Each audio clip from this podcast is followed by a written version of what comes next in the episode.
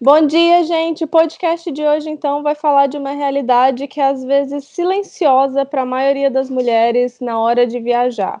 É um detalhe, assim, que às vezes a gente nem leva em conta na hora de planejar a viagem, mas na hora que a viagem começa, esse detalhinho vira um detalhão que influencia demais a, a nossa experiência. Se o seu mochilão falasse sobre menstruação, o que, que ele diria?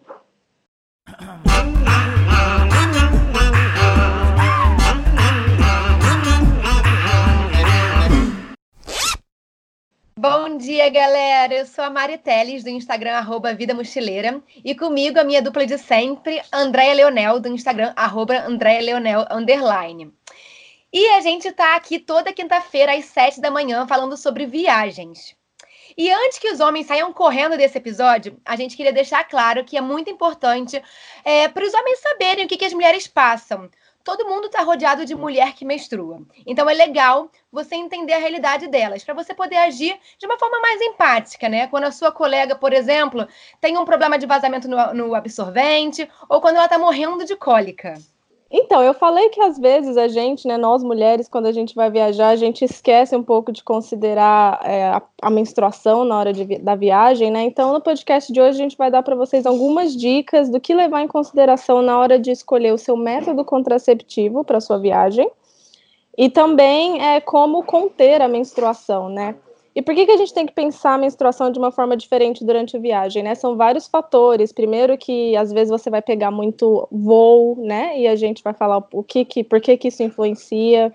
É, também às vezes você vai mudar de lugar com muita frequência, é, não vai ter tempo de parar para comprar, é, sei lá, absorvente, ou não vai ter tempo para é, prestar atenção para tomar o seu método anticoncepcional é, todos os dias, na hora certinha. Mas, como eu e Mari, nós somos muito inteligentes, mas nós não somos experts no assunto, ainda não somos é, ginecologistas, então a gente trouxe aqui alguém para interromper a gente caso a gente fale uma, uma grande bobagem e também para trazer um pouco mais de ciência para esse podcast, né? Doutora Rebeca, ginecologista, está aqui com a gente hoje. Se apresenta para a gente, por favor. Oi, meninas, obrigada pelo convite. É, acho que vai ser uma delícia a gente falar sobre esse assunto tão importante aí. É, e sim, sou ginecologista e obstetra. É, trabalho aqui em São Paulo, me formei a graduação e a residência médica em Londrina, na Universidade Estadual de Londrina, e vim me especializar um pouquinho mais aqui em São Paulo e aqui estou. Então, é isso. Hoje em dia só atuo em consultório e tento ajudar a mulherada aí ao vivo, né, no consultório, e também tem minha rede social, que é, aí já, se vocês já quiserem anotar, é arroba doutora Rebeca Gerhardt, é, que lá então, eu converso um pouquinho também sobre isso. Fala pra gente como é que soletra o seu nome, Rebeca. G-R-H-A-R-D-T. Isso, esse povo com esse sobrenome chique. E aí a gente vai falar primeiro dos métodos de contracepção. É, é, claro que existem vários métodos diferentes, hormonais e não hormonais, mas a gente vai citar aqui os mais utilizados em viagem e os prós e contras deles. Então vamos falar aqui do método mais, acho que comum, né, que é o anticoncepcional. Eu, particularmente, usei o anticoncepcional por muitos anos, acho que 12 anos da minha vida. Comecei bem novinha, com 14 anos, por causa de ovário policístico, e nunca mais parei. Mas aí, quando eu comecei a viajar mais e por tempo mais longo, né? Assim, eu fui para Tailândia, fiquei três meses. É, eu comecei a achar o, anticoncep o anticoncepcional um método muito é, difícil de manter a regularidade, principalmente quando você está em viagem. É, os meus voos eram muito frequentes durante as minhas viagens e o fuso horário mudava muito rápido. Então, assim, às vezes eu estava em, em, Londres, ia para Tailândia e o fuso horário mudava 10 horas. E eu ficava confusa, não sabia se tinha que tomar no horário do país que eu estava ou do país que eu cheguei, ficava confusa, acabava tomando errado. E pelo medo, né, de engravidar e pelo medo de, sei lá, de dar algum problema, eu decidi parar de tomar o anticoncepcional. E aí eu queria pedir para a doutora Rebeca explicar um pouquinho mais sobre esse método contraceptivo e se é recomendado para pessoas que fazem viagens né, de curto e longo prazo e explicar assim o que, que a gente tem que ter cuidado na hora de viajar. Muito bom, Mari. É, primeiro assim, né? Você falou que você tomava anticoncepcional, que é a pílula, né? Que anticoncepcional são todos os métodos contraceptivos. É, mas só para ficar claro aqui, né? E provavelmente. Por isso que estamos uma expert aqui. e a gente precisa entender que assim a grande maioria das mulheres toma uma pílula que a gente fala que é pílula combinada, né? Que tem dois hormônios na composição dela. Se você é uma mulher que viaja muito, é, pega né, muitos voos, tanto com frequência quanto voos longos, considerar tirar essa pílula pode ser bem interessante, porque a gente sabe que as pílulas combinadas, que são pílulas que têm dois hormônios na composição delas, aumentam o risco de eventos tromboembólicos, né? Trombose, infarto, AVC. É, então, a gente está somando fatores de risco aí, porque voos longos expõem as mulheres a isso, né? Principalmente a trombose, por conta de ficar muito tempo é, parada. E aí, se você é uma pessoa que vai se submeter a esses voos, de repente considerar antes de você começar essa vida de viagens, é, pode ser interessante. O que eu acho que é legal a gente falar é que não, nem toda pílula é igual, então existem pílulas que não têm derivado estrogênico na composição, então, portanto, elas não vão te expor a um risco aumentado de ter evento tromboembólico, e aí a gente fica mais tranquila, não, esse não seria o motivo de ter que trocar, é, e aí, o que eu acho que é mais importante quando a gente pensa em eficácia é considerar essa questão aí do, da maneira de usar na hora dos fusos horários, né? Eu sempre explico que é melhor você adiantar a pílula do que você atrasar. Então, é melhor que você tome uma pílula no intervalo menor do que as 24 horas, do que você passar das 24 horas para tomar. Aí você garante a eficácia, tá? Então, quando você vai fazer esse deslocamento, fica um pouco mais fácil pensar assim. Mas, por exemplo, é, uma dúvida que eu tinha muito quando eu tomava pílula é: eu considero o horário do meu país de origem, então, assim, eu moro na Inglaterra hoje. É, eu tomava pílula todo dia às sete da manhã. Aí vamos tá. dizer que eu cheguei na Tailândia, e na Tailândia, na verdade, sete da manhã. É, na, Ingl na Inglaterra é, sei lá, sete da noite. Eu hum. tomo às sete da manhã do meu país, que eu sempre vim tomando, ou começo a tomar às sete da manhã na Tailândia? Não, começa a tomar no horário que você tomava. Ainda mais quando é assim, por exemplo, vai passar para sete da noite, não é difícil. Uhum. Concorda? É. Então, uhum. tudo bem, tá? Agora, acho que o contrário é mais difícil. Se você viesse ao Brasil e aí aqui fosse duas da manhã, né? Uhum. O seu horário das sete, mais ou menos umas cinco horas de fuso, inverso. Uhum. Uhum. Então, o seu às sete da manhã seria às duas da manhã aqui, né? E aí Isso. talvez inviabilizaria esse momento. Então, quando você chegasse no Brasil, é que daí nessa transição a gente talvez é, a gente vai perder é, o prazo. Aí você toma mais para frente. Uhum. Tá? E no caso de, por exemplo, é, uma vez eu fui para o Japão. Tá. Então são é tipo 24 horas de voo Uhum. E mais 13 horas de fuso horário, né? Nesse caso, joga tudo pro alto e começa de novo. Como é que faz? É, não, e você pode contabilizar. A gente pode contabilizar dentro do avião, né? Depois que você chega lá, você faz a conta de novo. Mas se dentro do avião, dentro desse trajeto todo, você vai passar esse momento, fica com o anticoncepcional focado no horário de da onde você saiu, para que você não passe 24 horas. E depois você cria um novo intervalo. E para você criar esse novo intervalo, você não passe de 24 horas. Uhum. É, ah, claro. Se assim a pessoa fica confusa, é melhor ela tomar talvez até uma dose duas vezes, ou é melhor adiar, né? Como você disse. Come, vamos supor que ela cria um novo horário, tá? Tomou, ficou meio bagunçado. Nesse período, até completar uma nova cartela inteira do novo horário, você adiciona uma, uma proteção adicional, tá? Sim. Um coito entupido, uma camisinha, porque aí você garante que você está somando maneiras de evitar a gestação. É muito raro uma troca de fuso gerar assim, uma gravidez indesejada, mas a gente sabe que a disciplina da tomada aumenta a eficácia, então a gente não pode negligenciar essa parte, tá? Mas a minha sugestão não é tomar dois, é associar métodos.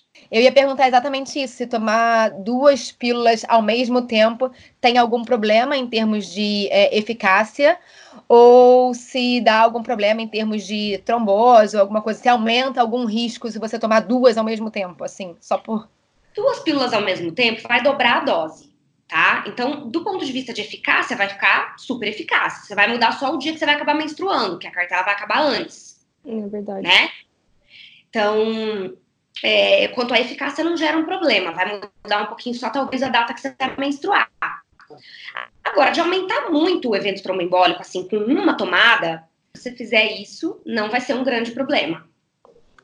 E aí, só para a gente continuar na pílula, é, tem uma coisa que eu fazia muito quando eu viajava, era emendar cartelas para não menstruar. É ok fazer isso? Tem algum problema emendar, tipo assim, três, quatro cartelas direto?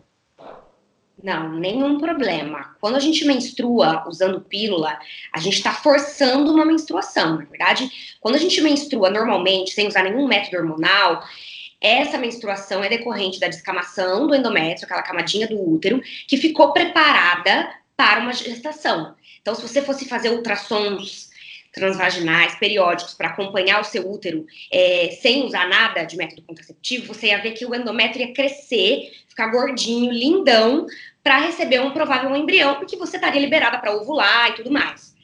Quando você usa um método contraceptivo, você mantém esse endométrio fino. Você menstrua porque você tira a pílula e aí ela fala: ai, parei de receber esse hormônio, vou sangrar. Mas não era um endométrio real de uma menstruação. Então, se você. Por que eu estou explicando tudo isso? Se você emenda uma cartela na outra, na verdade, você só está tirando a privação hormonal temporária daqueles dias. Você não está você, já está bloqueando a menstruação de qualquer maneira quando você usa a pílula. Uhum. Entende? Você já não está deixando o seu endométrio proliferar para receber embrião. Entendeu? É. Então, é, isso que eu acho que é, é, importante ficar claro. Não é à toa que grande parte das mulheres, quando começa a tomar pílula, diminui cólica, diminui fluxo menstrual, diminui duração da menstruação. Não é verdade? É. Por quê? Ela... É, por que muda a menstruação? Porque parou de ser menstruação. É apenas um sangramento vaginal uterino, né? Útero.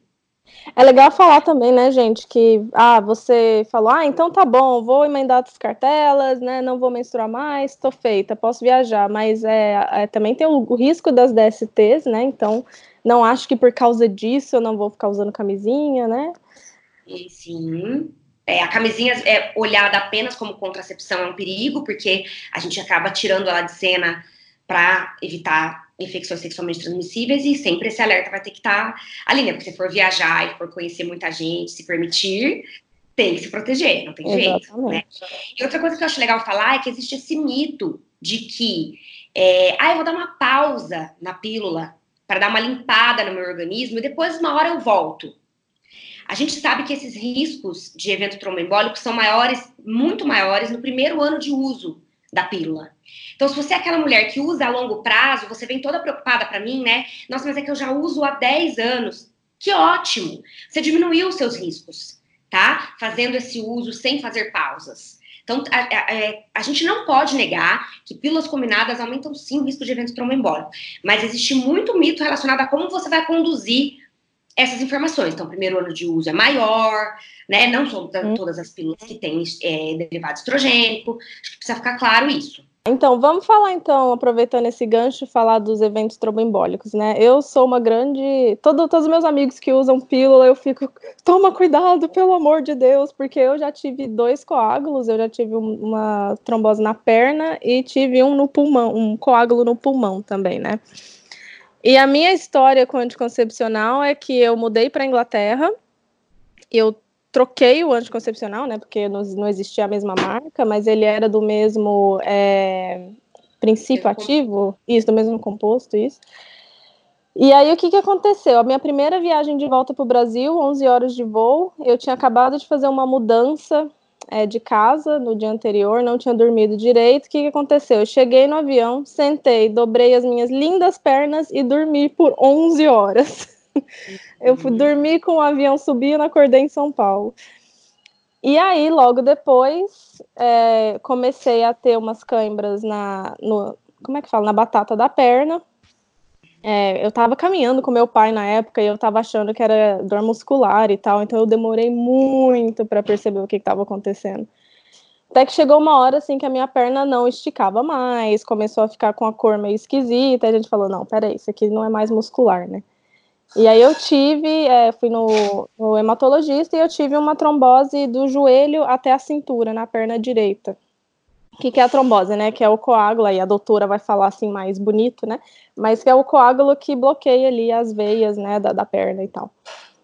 E depois disso eu parei de tomar anticoncepcional, porque foi recomendado pelo médico, só que depois, é, depois do tratamento, acho que dois anos depois, eu tive de novo num voo de uma hora para a Alemanha. E aí, dessa vez, já foi direto pro pulmão. Eu já cheguei, desci em Manchester, fui direto pro hospital praticamente, já tossindo sangue e tal. Então é um negócio assim, gente, que tem que tomar muito cuidado. Então eu queria muito que a doutora Rebeca falasse sobre quais são os fatores de risco do fator tromboembólico, porque o que, que as mulheres têm que pensar na hora de decidir tomar anticoncepcional, porque é um remédio, né? Não é uma balinha. E os riscos. Fala pra gente, doutora Rebeca. Essa história é boa para a gente resumir várias informações relacionadas a tanto ao método contraceptivo quanto à trombose de uma forma geral, né? É, então, assim, é claro que você ali, é, na, na, sua primeira condição, você estava se expondo duplamente, né, ao, a um risco de evento tromboembólico. É, fumava ou você não fumava? Então, eu não fumo, eu não tenho diabetes, eu não, eu não sou acima do peso, né? Que dizem que são os fatores, né? É, então, quando que... a gente soma tudo isso, é importante a gente saber também que, tá, que aumenta é, esse risco. Então, você estava tomando uma pílula provavelmente combinada mesmo, e você é, ficou ali, fez aquele erro que muita gente faz, né? Muita gente acaba tomando remédio para dormir, e aí fica o voo todo deitada sem levantar para ir ao banheiro e tudo mais, e isso independente se você usa pílula ou não, não se é recomendado que faça isso, porque durante é, um momento de muita imobilização e, e né, em alturas diferentes, como é o caso do voo e tudo mais, a gente aumenta a sua hipercoagulabilidade do sangue e propicia a formar trombos que podem ficar ou localizados, que foi o caso do seu primeiro evento, ou se deslocarem para coração, cérebro, pulmão.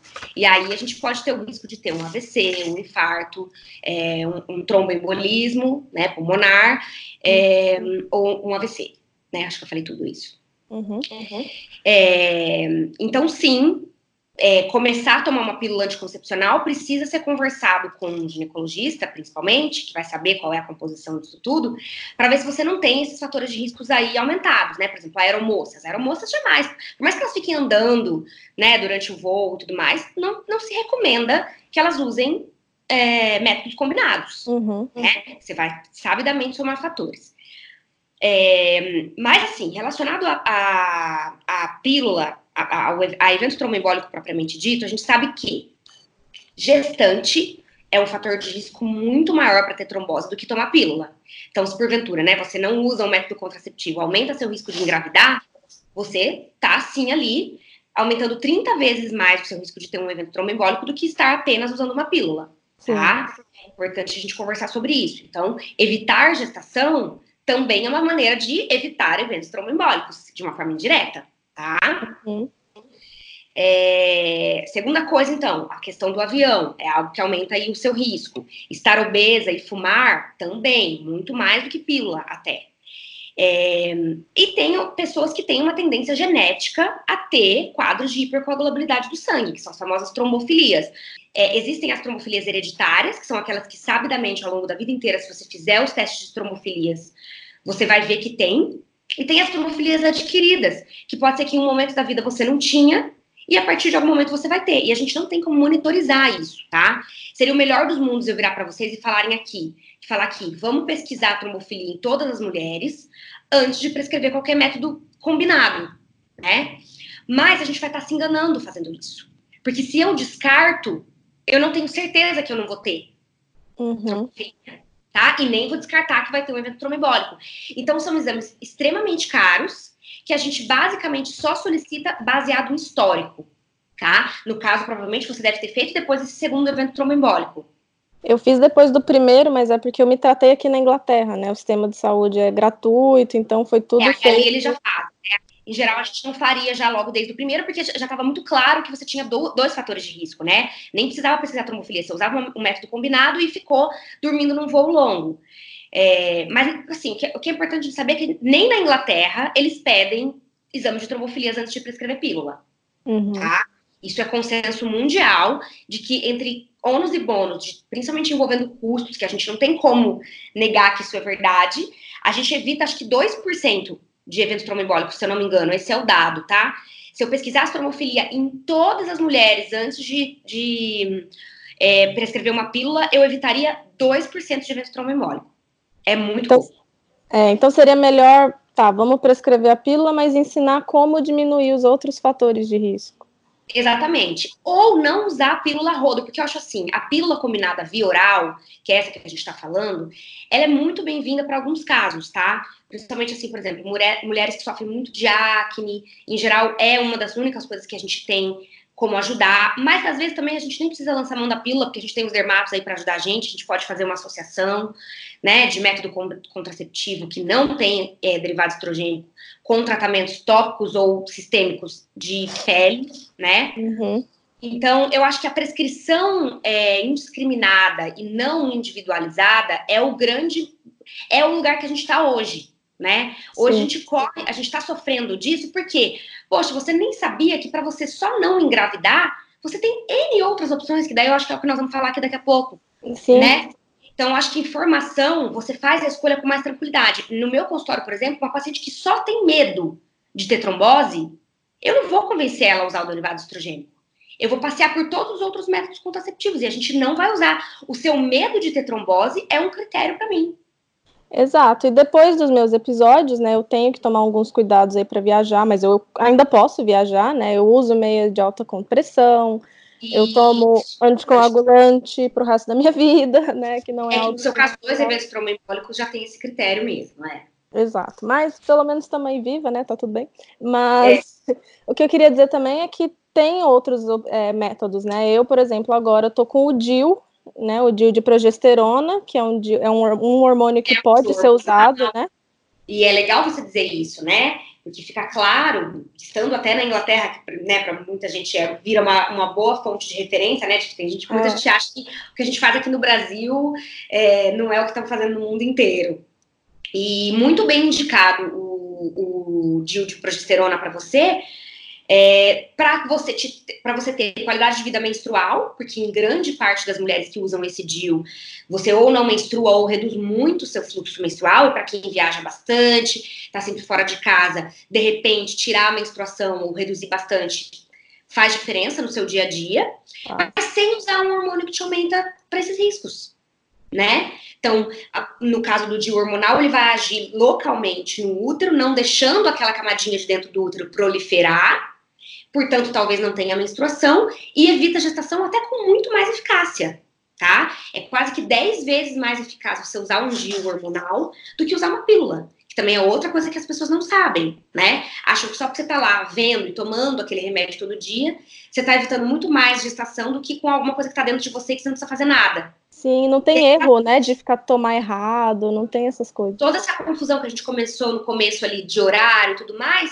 estando com um DIU que dura cinco anos dentro de você, durante esse período, se você fizer um acompanhamento mínimo desse DIU, né, seja pelo fio do DIU que fica dentro da vagina, seja por ultrassom é, transvaginal que vai mostrar a posição desse DIU, você está evitando gestação com muito mais qualidade.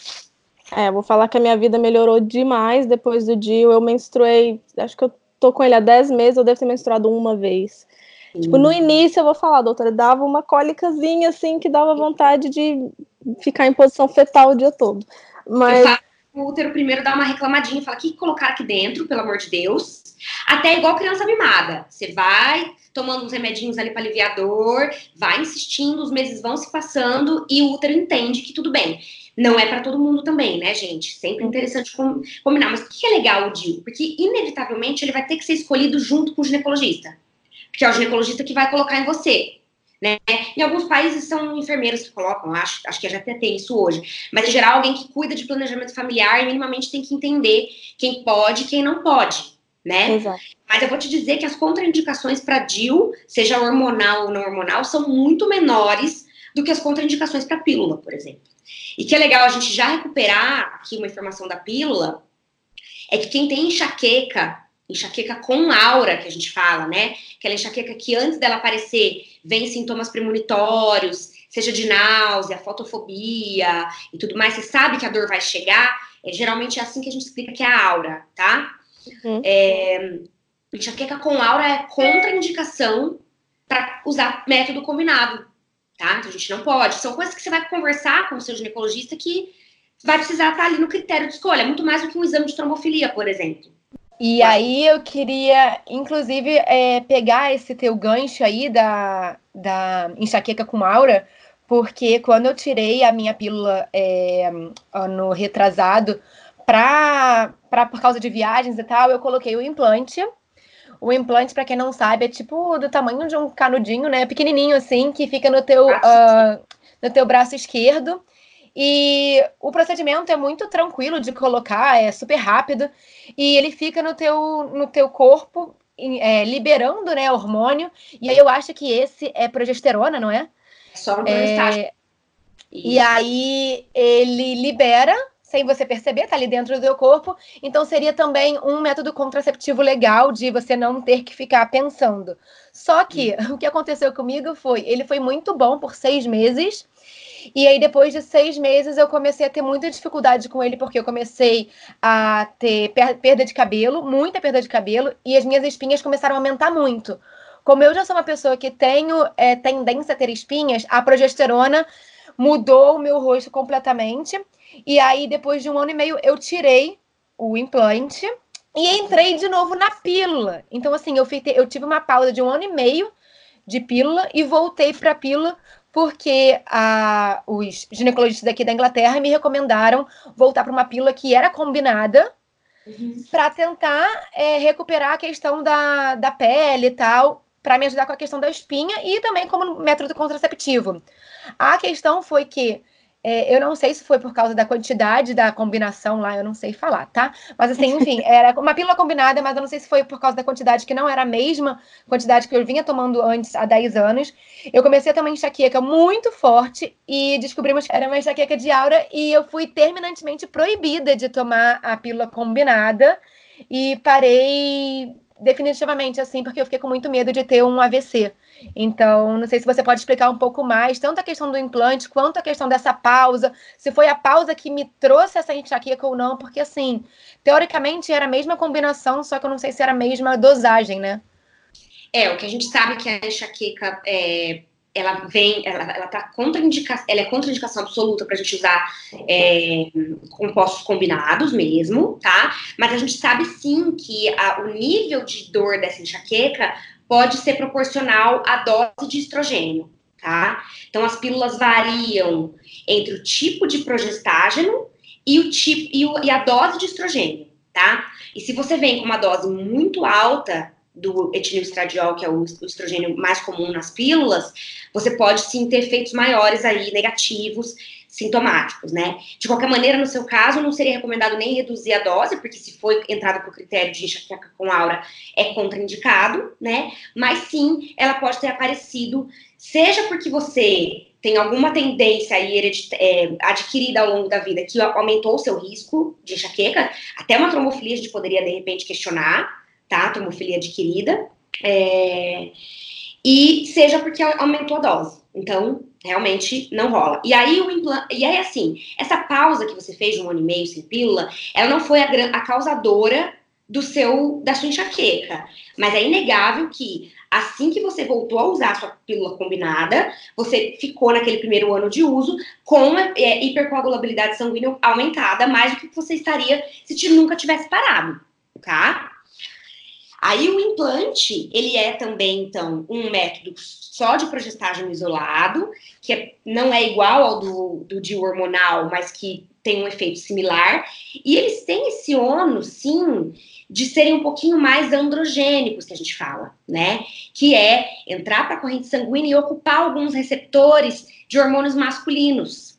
E aí a gente vê piora da pele, tá? É mais incomum isso acontecer depois de seis meses. Em geral, o gráfico de adaptação é o contrário, né? Nos primeiros seis meses existe esse efeito rebote, até que a gente fala, pela ausência da pílula, né? Pelo seu corpo clamando por aqueles hormônios que você usava antes.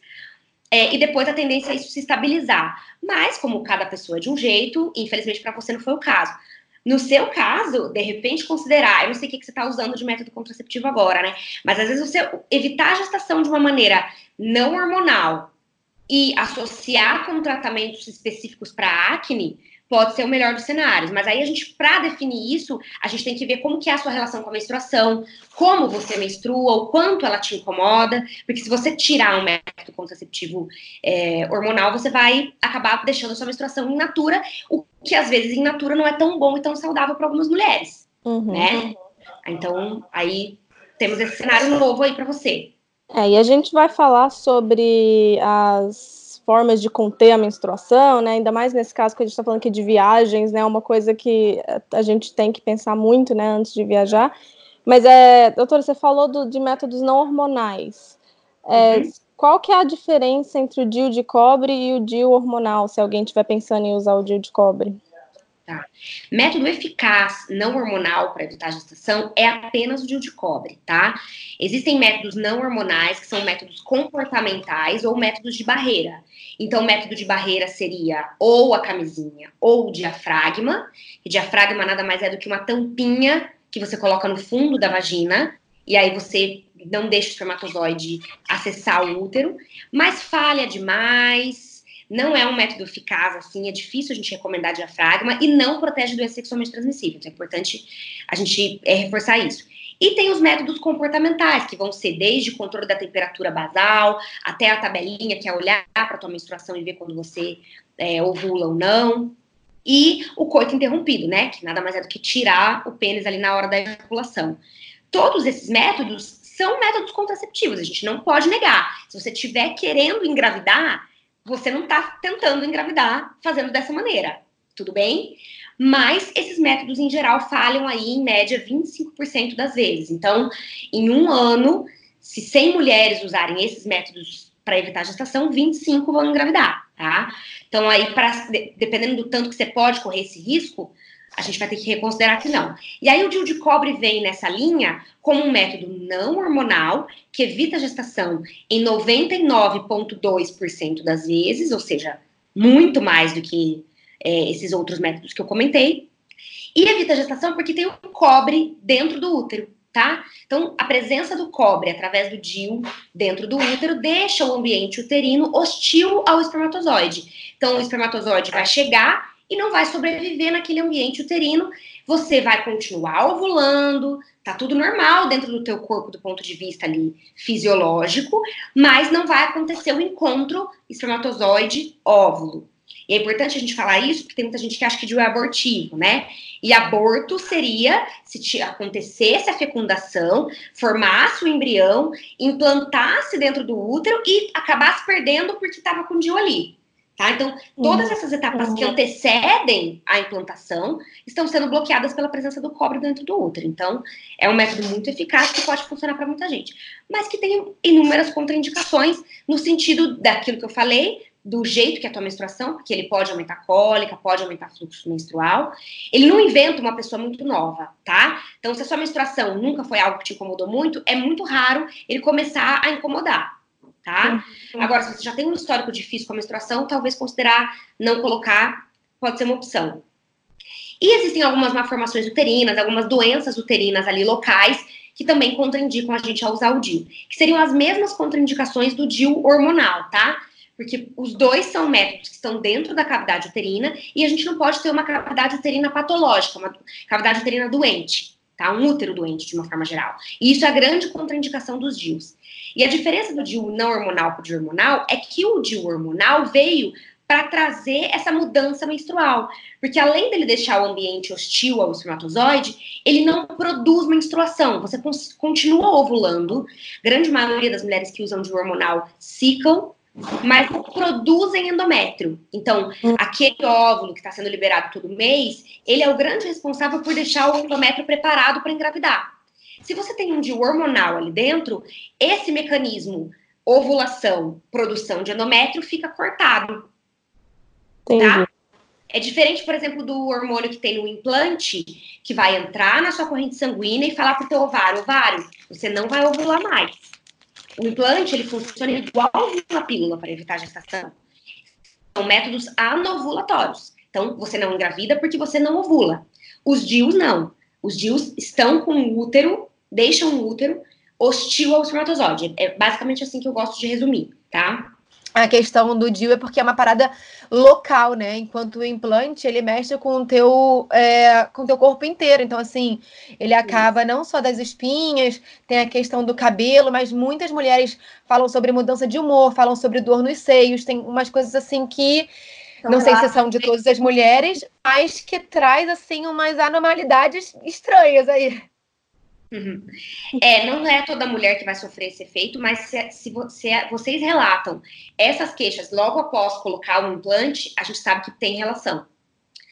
Então, é um pouco mais difícil o manejo, porque tem essa questão de ser algo que seria para durar por três anos, é um método ali que você investiu, né? Como ele é para durar três anos, ele não vai ser barato de imediato, você faz um investimento.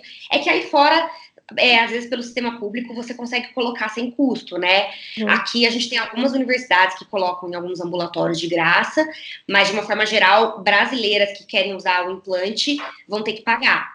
É, e aí é difícil, né? Depois você tem que tirar e tudo mais, fica mais uhum. chatinho.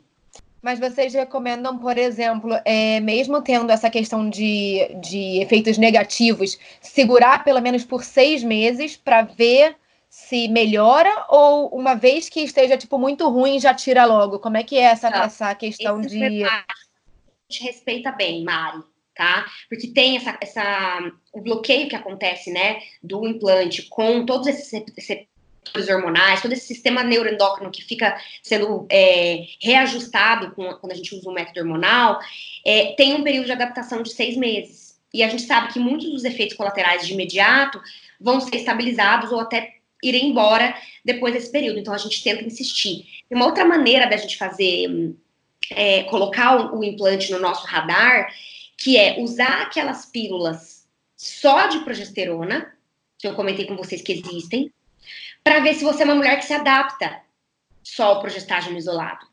Uhum.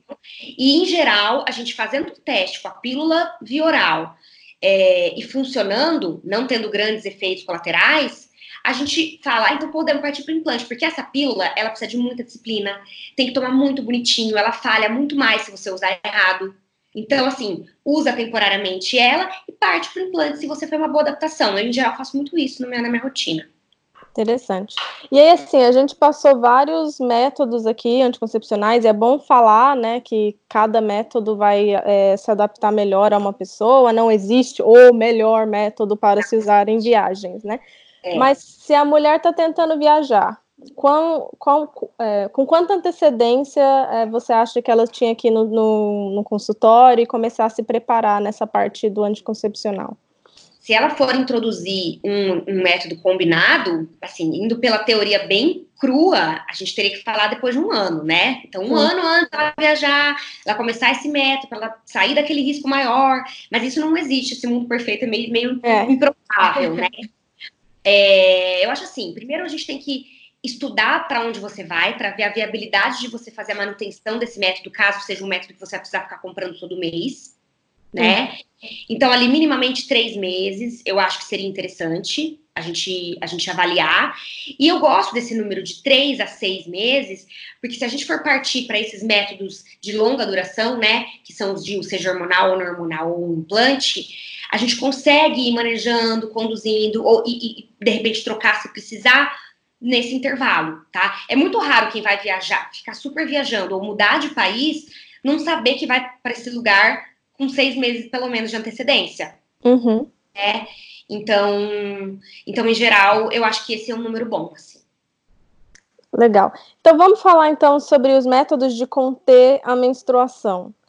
Acho que assim é, é, bem justo eu dizer que acho que a maioria das mulheres vão usando hoje o, o, absorvente, né? Seja aquele de grudar na calcinha ou até o OB, né? Mas assim, eu não menstruo, mas eu sei de muitas pessoas que quando, quando menstruam e fazem uso desse do absorvente, né, tem um problema de às vezes não conseguir trocar com tanta frequência. É, existe algum risco para se por exemplo, tem uma mulher querendo viajar, ela está pensando em usar o absorvente. O que, que ela tem que pensar para se manter segura e livre de doenças e bactérias, etc. É, primeiro de tudo, ela tem que entender como que é o fluxo dela, para ela ver com qual frequência ela tem que trocar isso, né? Uhum. É, porque tem muita mulher que vai trocar pela, pela, pelo excesso do, do, da menstruação, então o corpo dela vai pedir para ela trocar, Uhum. É, e aí ela vai ter que fazer esse cálculo para ver como que isso fica viável dentro da, da viagem dela, né? É, mas assim, a gente sempre explica que o absorvente interno não deve ser ficado dentro da vagina no máximo até 8 horas. Então, de 6 a 8 horas, uhum. tá? É, o, os absorventes externos, vão mais ou menos dentro dessa mesma linha, tá? Mas eles trazem menos risco porque eles não são internos, tá? Então esse risco de infecção e tudo mais vai ser menor. Mas, de uma maneira geral, esses dois tipos de absorventes são absorventes que abafam a região genital, deixa você, né, com mais exposição a prováveis fungos ou bactérias que já são, às vezes, da nossa flora vaginal, mas que se proliferam demais é, em vigência de um ambiente abafado, né, com corpo estranho dentro do uhum. Dentro do seu da sua vagina, né? Então por isso que a gente, por exemplo, fala para não dormir com absorvente interno, que vai acabar passando ali desse período. E um momento muito crítico que eu acho de usar principalmente absorvente interno é, é o, o final da menstruação. Porque é aquele momento em que o seu corpo não pede para você ficar trocando, você tá plena do ponto uhum. de vista do sangramento, e você toca o barco, né? Vai viver.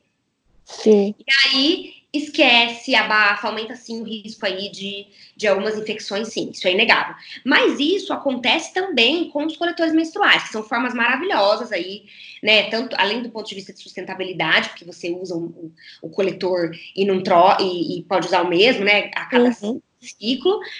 É, mas como é um, um, um, algo que você coloca dentro da vagina, também precisa de muito cuidado, tá? Eles foram feitos para durar até 12 horas dentro da vagina antes de qualquer troca, então se o seu fluxo menstrual permitir você ficar ali até 12 horas, você pode ficar com ele então por mais tempo do que o absorvente interno, traz essa vantagem, tá? Mas a gente não pode tirar esse alerta de que por se tratar algo dentro da vagina, precisa desse cuidado. Já peguei várias, já atendi várias mulheres que esqueceram no final do, da menstruação e foram descobrir só quando começou com um odor muito grande. Então, assim, precisa ter essa, essa atenção, né? Eu já fiz escova interno, cara. Tipo, de é. colocar o outro e já vi que já tinha um antes. Tipo, uhum. não, não ficou uma, um ciclo inteiro, né? Óbvio, mas, tipo, não pode, né? Tem que ter muito cuidado. Não, que dentro dessa linha sustentável tem também os absorventes de pano, que teoricamente abafariam menos a região genital ali, mas você precisa de uma logística, eu acho que para viagem quase que inviável, porque você tem que ficar lavando esse absorvente, né? Não sei como, é. fica é, na rotina isso.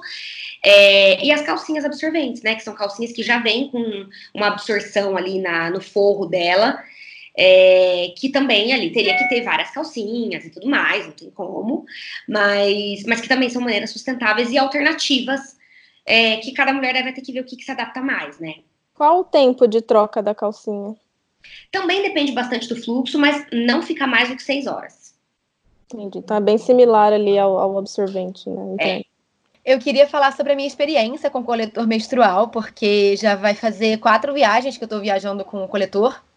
E a primeira, a primeira vez que eu usei o coletor menstrual, eu queria jogar ele no lixo. Porque, assim, é realmente muito incômodo até você entender como ele funciona e tal. Ele tem, para quem nunca viu o coletor menstrual, ele é como se fosse um copinho mesmo que tem, tipo, um, um puxadorzinho, assim, no final. É tipo um, é um rabinho. Isso. É uma haste. um rabinho, né? Sou eu. É, tem uma hastezinha que é para você puxar e tal. E aí, é, essa essa hastezinha, ela machucava muito. E até que eu conversei com algumas amigas que falavam que esse era o melhor jeito de conter a menstruação, porque você nem percebia e tal. Eu falei, gente, como é que é possível? Todo mundo ama esse negócio e eu odeio demais. E aí a minha amiga falou assim: não, tenta de novo e corta a haste. Então pode ser uma dica legal para galera que você não necessariamente precisa da haste para puxar o coletor.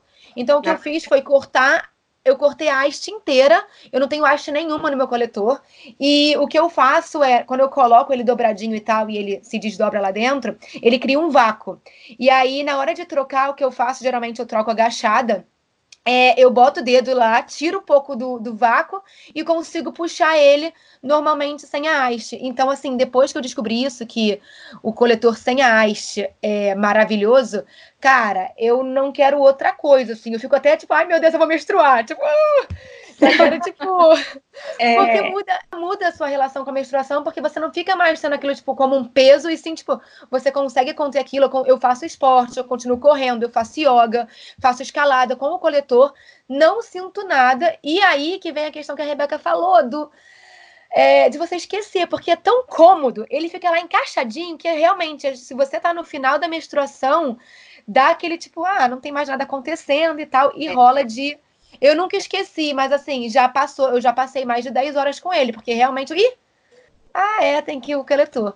Só que aí, Rebeca, eu queria que você falasse para a galera a questão de como é limpar o coletor, porque assim, como eu viajo, essas viagens que eu fiz foram viagens curtas, é, de tipo 20 dias no máximo, eu lavei ele, né, no caso na, na pia do banheiro e tal, e guardei quando eu cheguei em casa eu fervi ele. Porque uhum. é recomendado que você ferva, né, para tirar, enfim, Sim. qualquer risco. Exatamente. E aí eu queria saber se você tem alguma dica para essas mulheres que vão viajar, por exemplo, com coletor, para manter ele de uma forma limpa ou segura de usar por vários meses. Por exemplo, se a Andrea estivesse usando ele por 10 meses, por exemplo, como é que seria né, essa questão? Uhum. É, eu acho que assim, é quando a gente entra nesse assunto de coletor menstrual, tem tanta coisa para falar, conforme eu ia ouvindo você falar, assim, tive a vontade de pontuar várias coisas. Eu vou, eu vou começar é, da, do raciocínio lógico até chegar à parte de higienização, tá? É, que eu acho que vale pontuar das coisas que você disse. Em relação ao cabinho, maravilhoso, realmente você não precisa do cabinho para tirar o vácuo, e até a maneira mais correta é não tirar o vácuo puxando, é realmente introduzindo o dedo dentro da vagina e desfazendo o vácuo na ponta ali do copinho, né, na, na boca do copinho. É, a outra forma, além de cortar o fio, o, o, cabo, né, é inverter o coletor, então deixar o cabinho para dentro, então, isso é algo bem legal, assim, que dá para ver. Para quem quiser entender como é isso, no meu Instagram eu mostro, tem vídeos lá de como fazer isso, que dá para fazer. E existem também alguns coletores que estão surgindo hoje em dia que chamam discos menstruais, que são é, é, maiores a aba deles, tá? Mas que eles não têm fio. Então, você, ele fica mais lá dentro da vagina, até com a ideia de conseguir ter relação sexual menstruada e não sangrar, enfim. É, mas que daí não vai ter o cabinho, tá? É, e eu acho legal essa coisa do coletor por, dois motivos, assim. Primeiro, porque olha a intimidade vaginal que você cria com você mesma, né? Você precisa conhecer sua vagina, entender que tem algo que está lá dentro, que você tem que né, desfazer vácuo, enfim, tudo mais. Acho isso muito legal. E você entende bastante como que é a sua menstruação, porque a menstruação para, passa a não ser algo tão lixo, né? Porque na hora que você tá o absorvente ali sujo de sangue, menstruação igual joguei no lixo né? É claro que você não vai guardar esse sangue que você pegou no copinho, você também vai jogar, mas você primeiro vê sangue propriamente dito, e aí você entende como é o seu fluxo, você vê que talvez você nem sangrou tanto, uhum. porque o tanto que ficou ali no copinho é muito menos do que você imaginava que você sangrava. Eu acho que cria uma intimidade menstrual também muito legal. E aí, do ponto de vista de higienização, eu acho assim, em viagem, eu acho sempre legal ter pelo menos dois coletores, porque para qualquer emergência, qualquer acidente que acontecer e tudo mais, acho que né, é interessante pelo menos você ter dois. Nas trocas, é, a cada menstruação ali, né, a cada 12 horas pelo menos você vai trocar, água normal, né, no máximo um sabonetinho ali que, que tem no banheiro e toca o barco, volta para dentro da vagina. O que a gente precisa de uma higienização mais adequada é entre ciclos. Então, eu vou começar a usar na minha nova menstruação eu preciso realmente ferver esse copinho para dar uma esterilizada nele, né? Uhum. Isso você pode fazer de qualquer maneira. Você elege uma panela que você vai querer fazer isso, coloca é, na água, né? E deixa a, fervendo ali por pelo menos uns cinco minutinhos. Ou até tá? uma garrafinha de água, né? É, elege uma garrafinha e usa, põe água fervente dentro e ele lá dentro. Tem as firulas aí que envolvem o universo dos coletores. Mas se você quer fazer de uma maneira mais é, improvisada, dá para. Esse não vai ser o seu impeditivo para usar coletor em viagem. Uhum, legal. Tendo fogo, uma água e um recipiente, tá tudo bem. E aí, Rebeca, eu queria falar sobre duas coisas, porque você falou, e eu queria que você entrasse mais a fundo, é, não tem como fazer sexo com o copinho normal, sem ser esse disco, né? Não tem como fazer. A questão também que eu queria que você falasse é sobre é, se se mulheres que nunca tiveram relação sexual podem colocar o copinho. E por terceiro, eu queria que você comentasse sobre a questão de mulheres que usam o DIU, né, de cobre, por exemplo, e ainda tem menstruação, se elas podem usar o copinho e na hora de tirar esse copinho, como é que é? Se, tipo, na hora do vácuo, puxa o copinho, o, o DIU. Então, assim, se você pudesse comentar essas três coisas. Uhum. Tá, em relação a sexo, primeiro de tudo assim, uma coisa é sexo, outra coisa é penetração, né? Então, se quiser transar, você transa do jeito que você quiser com o coletor. Só não vai poder penetrar, tá? Uhum. É, existem os, esses coletores que são até descartáveis e que dá para você ter relação com eles, mas de uma forma geral, os copinhos menstruais mesmo, desse que a gente está falando, de silicone, não viabilizam penetração ao mesmo tempo. É, em relação a, a nunca ter tido relação sexual, eu acho que é um tema um pouco polêmico e bem individual, porque tanto para o copinho quanto para o absorvente interno, é, quando a gente está é, falando que uma mulher que nunca teve relação sexual não pode usar, a gente está hipervalorizando o ímen, né? Porque, obviamente, as mulheres que nunca tiveram penetração têm a membrana imenal, que é o ímen ali, é, que não é um tampão de vagina, tá? São apenas pregas da mucosa vaginal que se adentram para dentro da vagina e que, obviamente, quando forem rompidas, vão gerar uma dor, tá? Uhum. Muito raro quem não sangra ou quem não sente dor quando rompe a membrana imenal de, de cara, tá? Agora, se você for romper sua membrana imenal pela primeira vez com um coletor menstrual, para mim, como ginecologista, tá tudo bem. Não, o, o, o critério virgindade não está associado com a presença ou não do ímen tá? Então você não vai tirar a virgindade, né? Bem entre aspas aqui, usando algo dentro da vagina, seja coletor, seja absorvente interno. Você vai estar tá só passando pelas membranas imenais e talvez gerando uma dor de imediato e depois vivendo dessa maneira. Aí é uma coisa para você discutir com a própria paciente, com a mãe da paciente, dependendo da idade ali, né? A mãe vai acabar participando da consulta. É, mas acho que isso é muito individual. Do ponto de vista médico, a gente não pode contraindicar o uso de algo dentro da vagina. A vagina é tua. Não... Uhum. Então, então, eu preciso que um pênis abra esse espaço primeiro, para depois eu me autorizar a usar um coletor ou um absorvente? Acho, acho questionável. Tem mulheres que tem vários tipos de ímen também, né? Tem mulher que nem tem também. Exatamente. Então, assim, tá, o critério nunca ter tido uma relação sexual com penetração não deveria ser algo para você não usar algo dentro da sua vagina. É, tá? Isso vale também, só para adicionar, doutora, para o DIL também, né? Se uma mulher quiser usar o DIL hormonal para não ter menstruação, alguma coisa assim, também vale para o DIL. É, em geral, tá? Isso é tema de congresso, às vezes que a gente entra numa polêmica, tá? Eu tô aqui falando como a doutora Rebeca, gente. Então, essa é a minha forma de ver. Eu hum. acho que, inegavelmente, esses assuntos acabam entrando com um pouquinho com visão pessoal, tá? Eu posso garantir para vocês que não tem uma ciência que contraindique, então por isso eu estou falando a minha opinião, Uhum. Tá? Mas talvez vocês vão cruzar no meio do caminho com médicos que vão dizer que não colocam DIU em pacientes que nunca tiveram relação sexual com penetração e não recomendam usar coletor ou absorvente interno em mulheres que nunca tiveram penetração. Então aqui é mais a Rebeca falando, como ginecologista, obviamente, do que propriamente algo ciência, tá? Uhum, certo. Tá respondida essa questão, né? Uhum. Em relação ao DIU, já que a gente está entrando nele também, foi a última pergunta da Mari, é, para quem não sabe, o DIU fica dentro do útero, mas ele fica com uma cordinha lá no fundo da vagina para que a gente monitorize esse fio do DIU e veja que temos DIU ali dentro, né? Tem cordinha, então tem DIU. E para que a gente consiga usar essa cordinha depois para retirar esse DIU no momento da troca ou no momento em que você for querer começar a tentar engravidar. É, então, em geral, mulheres que têm DIU têm esse fiozinho para dentro, lá no, dentro da vagina. E se você faz um vácuo com o coletor menstrual, você precisa desse cuidado ao desfazer esse vácuo. Então, primeiro desfaz o vácuo para depois puxar o coletor. Porque você pode sim acabar puxando essa cordinha e deslocando o DIL se você não tiver um cuidado ao usar coletor mais DIL. Mas eu não também não proíbo ninguém de usar coletor ou absorvente interno em vigência de DIL, sem problema algum. Dá para usar as duas coisas sim. Mas tem os cuidados. É, só para a gente voltar muito rápido no DIL, que até a Andrea puxou esse assunto da questão que mulheres que são virgens, né, ou que, não, que ainda têm a, a, o ímen, podem usar o DIL. Quem nunca teve filho também pode usar o DIL, doutora?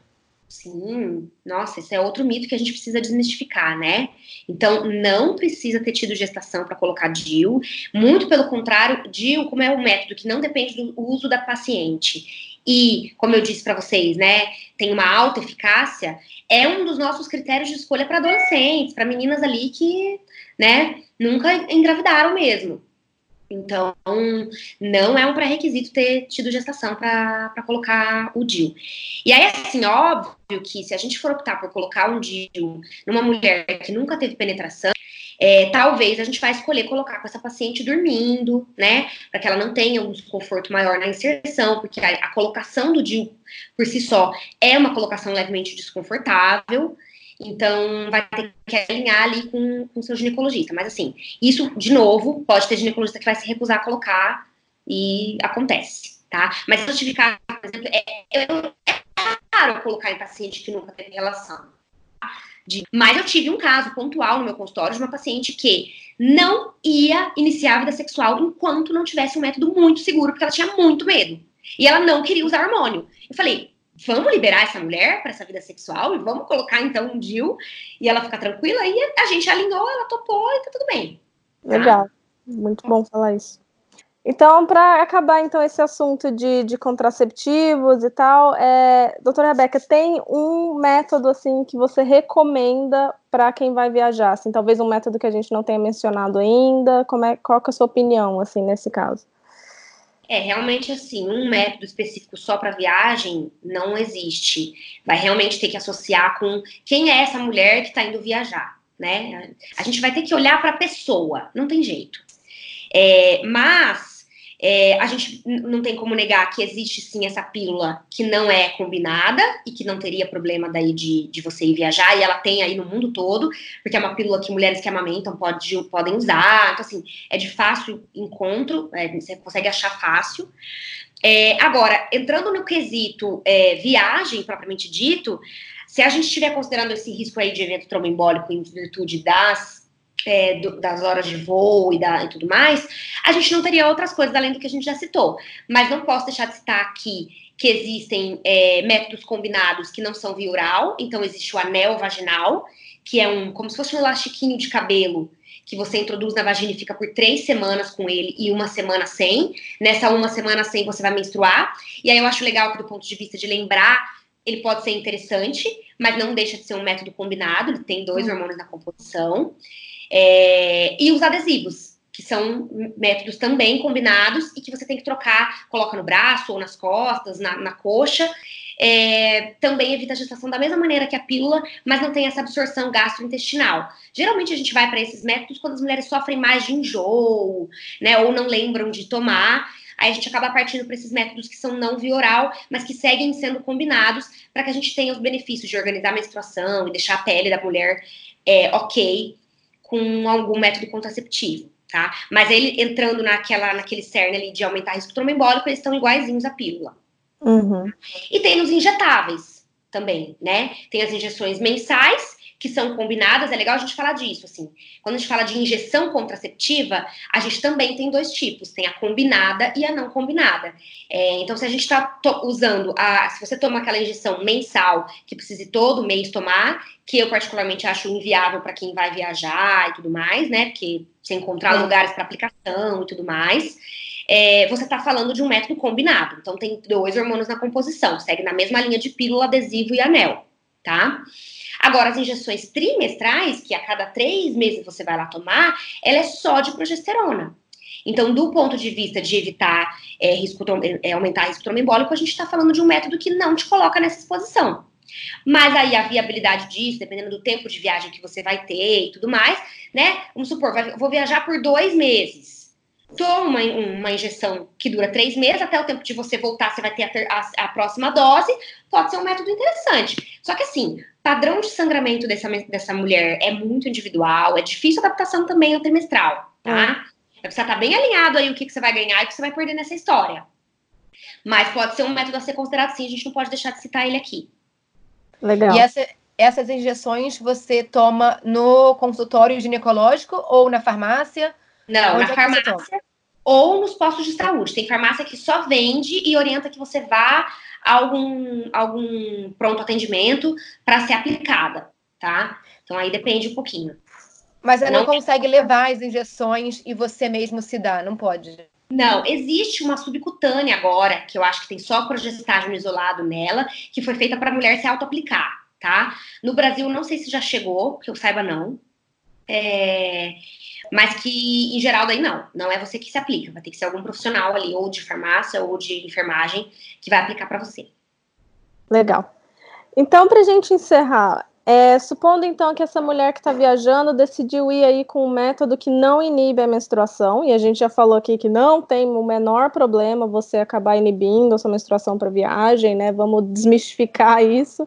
Uhum. E aí essa mulher decidiu menstruar, né?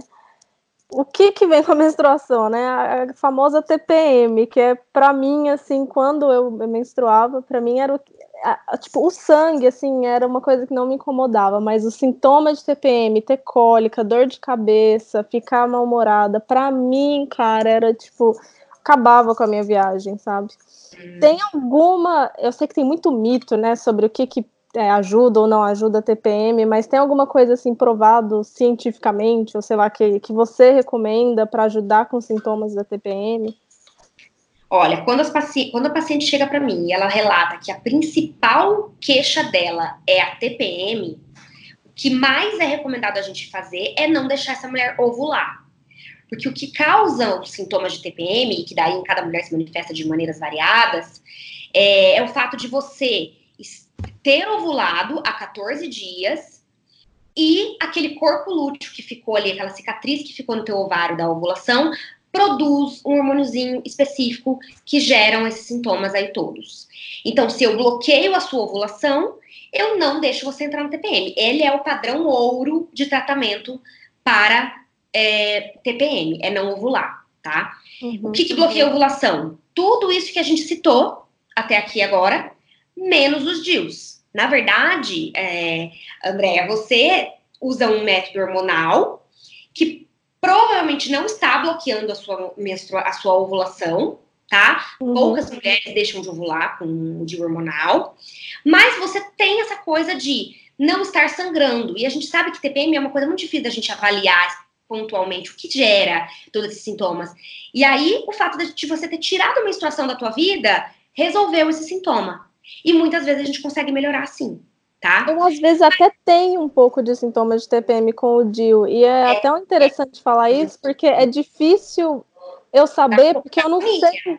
Isso, eu falo que para usar de hormonal, é, para usar de hormonal, você precisa ter assim, se você tem TPM, você precisa dar uma respirada, porque você não vai vir a menstruação, mas vai vir um sintominha ali. É, porque mas melhorou, tá tipo, muito. Mas melhorou muito, então ótimo, tá? Mas eu não posso deixar de falar que padrão ouro para tratamento de TPM são métodos anovulatórios. Aqui, aí ficou claro aqui diante da nossa conversa o que, que bloqueia a ovulação, né? Uhum, uhum. É, existem alguns anti, ansiolíticos, antidepressivos, ali, inibidores de captação de serotonina, que são ali a nossa segunda opção, tá? A gente usa bastante isso, como só que daí tem esquemas para usar só no período pré-menstrual e tem esquemas de usar contínuo tá? Mas isso tem que ser orientado, até porque você só vai comprar também receita, com receita controlada e tudo mais, mas pode ser uma opção para quem sofre de TPM. É, e existem, assim, formulações naturais com algumas algas, com algumas coisinhas ali que também não é padrão ouro, tá? A gente sabe que não é melhor dos mundos, mas pode acontecer. Até tem gente que consegue tratar com acupuntura, com homeopatia, e eu acredito em tudo isso, acho que a gente pode ir lançando mão. Eu acho que talvez quem viaja muito, tudo mais, nesse contexto que a gente está falando aqui, é um pouco mais difícil, né? Exigiria você estar ali no teu país, uma coisa mais tranquila. Mas existe sim essa, essas outras recomendações. E tipo de alimento que você vai se, vai se alimentar e, e o jeito que você vai viver nessa fase. Se você viver de uma forma geral, com hábitos de vida saudável, se exercitando e tudo mais, a gente vê que melhora sim TPM. É, não é mito. É. Isso é verdade, tá? E uma, uma coisa que as pessoas gente, às vezes acham que pode piorar, mas que na verdade melhora é se exercitar sim no período menstrual, no período que você sente cólica, tá? Porque a gente libera ali algumas substâncias que ajudam a você não sofrer tanto de cólica, por exemplo. Tá? E você libera endorfina, que é um hormônio de prazer, que vai competir ali com essa queda de serotonina que está acontecendo, e você pode ter melhora de, de alguns sintomas se você se exercita bem. Alimento é mais evitar cafeína, tá? Uhum. Então, derivados ali de cafeína, seja café, refrigerante e, e tudo mais. É, e açúcares, de uma forma geral. Tá? Que são mais inflamatórios, acabam gerando ali mais desconforto, tanto do ponto de vista de cefaleia, dor de cabeça, quanto cólica e tudo mais. Então, se tá? a mulher tá ali comendo um chocolatinho para parar a TPM. Por é o desejo que vem, que vem mesmo, não é mito, tem algumas mulheres que têm isso mesmo. Você vai acabar entrando ali numa. Né, você vai piorando. É, exato. E para as mulheres que tomam muito atroveran, esses remédios, né, que param a cólica, esses remédios têm algum problema, algum risco? Pode tomar tranquilo? Eu sempre recomendo que evite anti-inflamatório para não ficar usando assim, né, cronicamente anti-inflamatório, mas se você for usar só nos períodos que mais dá cólica, você não vai usar por mais de cinco dias. E também aí anti-inflamatório usando todo mês, por não por períodos prolongados, né, de três a cinco dias, também não se geraria um grande problema. O que eu sempre recomendo é que é, tenha, um, tenha um remédio que você se adaptou, deixa ele ali já de suporte e não espere ficar desesperada de cólica para iniciar a medicação. No, no, primeiro apontar de cólica já começa, porque aí você aumenta o seu limiar de dor e a cólica não vem avassaladora. Uhum, Ou, se melhor dos mundos, o seu ciclo é tão lindo, maravilhoso, que você vai saber exatamente o dia que vai sangrar, já toma antes de começar a sentir qualquer coisa. Tá? E aí lance mão dele todos os meses. Não faz grandes maus, não. Acho que é isso. Acho que a gente tem que ver realmente que essas decisões são devem ser tomadas em conjunto com o ginecologista e que a gente não tem conduta engessada, né? Muito legal de saber das histórias de vocês, porque a gente vê como uma Mari, uma Andréia funcionam e como cada para cada uma funciona uma coisa ou não outra. A relação com a menstruação de cada uma é diferente, o método contraceptivo que mais se adapta é diferente e nada melhor do que você conversar com o ginecologista aí. É legal que você tenha esse casamento com o seu ginecologista de repente, porque a gente sabe que no Brasil a relação com o médico é diferente. Então, se antes de você for viajar, você procura o seu GO e você fica com ele ali de stand-by para você, para uma eventual emergência pode ser interessante, eu faço muito isso com as minhas pacientes, então elas têm meu, meu WhatsApp, se ela muda de país, ela consegue me ter de uma maneira, pelo menos ali, básica, para orientação e tudo mais. Uhum. Acho que isso pode ajudar para quem viaja também, né? Hoje na tecnologia a gente consegue. É... Então eu acho isso, acho que é, o recado que fica é esse, assim, a gente precisa de informação para vocês saberem que não existe só uma opção mesmo, não existe só pílula, então anticoncepcional não é igual pílula, precisa saber desse aprendizado. Sim, é, essa é a lição que fica. Essa é a lição. E, e aí, a gente, o que a gente vai fazer com cada mulher realmente é ali no consultório individualizado. Eu agradeço imensamente o convite e a oportunidade de falar com mais mulheres, porque acho que a gente, abrindo esse espaço aqui, a gente ajuda mesmo a, a procurar o ginecologista. Exato. Então, não é que você decida o seu método a partir desse podcast, né? É que você fala, nossa, com tanta coisa, o que, que eu vou fazer? Deixa eu ir lá com a minha ginecologista conversar. Eu tenho uma última pergunta, Rebeca. Eu esqueci de te perguntar sobre a questão de uma mulher que está indo viajar a longo prazo ou que está indo se mudar e ela está tomando a pílula. Você consegue prescrever a pílula que ela toma no Brasil para ela pegar a mesma pílula nesse país que ela está indo viajar ou que ela está indo se mudar, você consegue fazer essa prescrição em inglês ou não sei Sim. como é que é essa questão de. Isso depende muito de cada país. Tem país que é mais chatinho, então às vezes o meu carimbo, o meu, o meu CRM não vai. Eu, eu, o meu CRM não vale mesmo lá. Mas eles entendendo que é uma receita brasileira, mais escrita em inglês, em geral eles aceitam bem, tá? Eu fazendo ali em inglês, ela vai que vai. É, então, pode ser uma opção também de você continuar mantendo o seu método, que a gente escreve lá, lá na receita a, o composto. Então, a gente não escreve o nome da pílula. E aí, você usando aquele composto naquela dose, você nem, nem precisa ficar preocupada de que, ah, eu estou mudando o meu método. Não, se você estiver mantendo a dose e o mesmo composto, você continua protegida, tá? Começa a tomar o de lá e tá tudo bem. A outra alternativa é, eu sei quanto tempo eu vou ficar, eu levo as minhas cartelas todas que é referente ao período de, de viagem. Também é uma outra opção. E aí eu faço uma receita, escrevendo que você usa contínuo aquilo lá, para você viajar com tranquilidade também, de repente, né, se abrem a mala e muito remédio, enfim. Bom, então a gente vai encerrar. É só de novo para reforçar, deixar bem é claro para todo mundo. É um, esse podcast é para dar informações para vocês de opções que existem, né? De maneira alguma. É, às vezes, sei lá, você me ouve falar e também já teve um histórico de embolia e sai correndo para botar um dia de progesterona, né? Calma, como a Rebeca falou, né, é, um, é uma, um podcast mais para te orientar para começar uma conversa com um, um, médico, né? Então, sempre procure um médico antes de tomar essa decisão que é tão importante. E aí, se você puder também começar a fazer essa procura é, três a seis meses antes da sua viagem também, para dar até tempo do método ali se estabilizar e tal. É uma boa, né, Rebeca? Eu queria também agradecer muito a Rebeca por ter participado aqui com a gente. Para quem não sabe, a gente já tinha gravado esse podcast uma vez, ela veio aqui de novo para gravar com a gente, porque a gente teve um problema na gravação das tecnologias, né, gente? É, e entra lá no nosso Instagram, arroba se meu mochilão falasse, se vocês têm alguma consideração, alguma outra pergunta sobre o que a gente falou aqui. É, e também no, no, Instagram da Rebeca. É arroba doutora, né? DRA Rebeca Gerhardt. Isso, então corre lá também, ela tá lá, segue ela no Instagram, manda umas perguntinhas, um, um, dá um carinho lá para ela. Ajudar ali, isso. Então tá, gente, muito obrigada a todo mundo que tá ouvindo a gente. A gente volta quinta-feira que vem, então, às sete da manhã. Até mais. Beijo, tchau. Obrigada.